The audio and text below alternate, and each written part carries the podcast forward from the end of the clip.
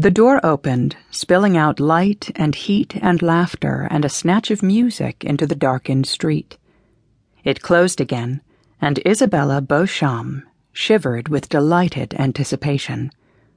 Come on, she urged her twin stepsisters as they hung back a little. It sounds like the dancing has just started. I still don't think, said Amber. It's so déclassé, said Pearl. Of course it is, Bella replied, laughing. That's why it's going to be fun. For once you're going to come to a dance and enjoy yourselves. She seized each of them by the hand and tugged them to the door of the Wool Guild Hall.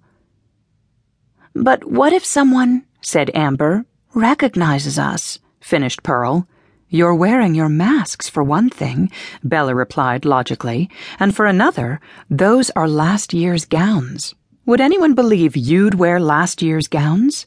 No, they replied in chorus, and then giggled behind their free hands. They'll probably think I'm Jeanette, said Amber, and Pearl is Marguerite. Very likely. Now come on. Providentially, someone opened the door once more, and Bella pulled them through it before they could object again. Last year's fashions had included a vogue for shepherdess gowns, although these looked like no shepherdess that Bella was familiar with. She had successfully managed to get them to keep the gowns rather than giving them away as they usually did when the fashions changed, arguing that they would make good fancy dress costumes. Both gowns had short skirts that showed the girls' feet in embroidered dancing slippers, trim little ankles in silk stockings, and a hint of ruffled pantaloons.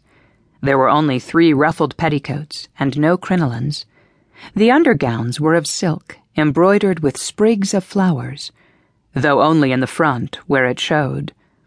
The draped overgowns were of silk satin, trimmed on the hems with silk roses and three layers of ruffled lace. The bodices were tight fitting, but not so tight that they wouldn't be able to breathe unlike several of the girls' more fashionable outfits, and were made of the same satin, lace, and silk roses as the skirt of the overgown.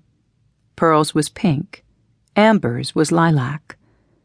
When she had first seen the gowns, Bella had thought privately that they looked less like shepherdesses and more like cakes with girls stuck in the middle.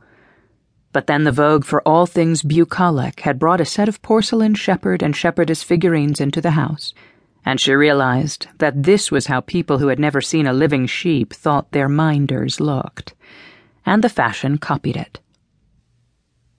Once inside, she dropped their hands and paused, waiting for the impact of the room to fade.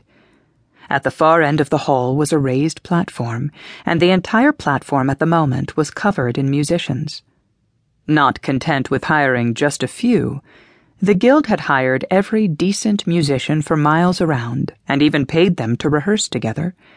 There were fiddlers, flute players, a drummer, three harpists, four lutenists, a trumpeter, and players of instruments Bella couldn't even name. Just now they were playing for a running set dance, and both of Bella's sisters made identical little O's with their mouths and clasped their hands together with delight. They'd never seen anything like this, of course. It wasn't the sort of dance that their dancing master would teach or approve of. It was at times like these that Bella really adored her silly little stepsisters.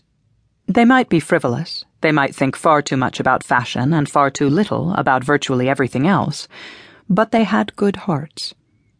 Where girls who put on airs would look at this gathering and turn up their noses and sniff with disdain, they looked at people having fun, thought it wonderful, and wanted to join.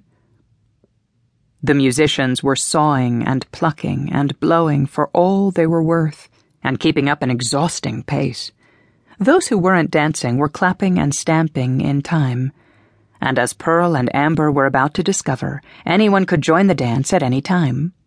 Bella grinned as she spotted three stalwart lads separating themselves from the crowd on the sidelines and heading straight for them.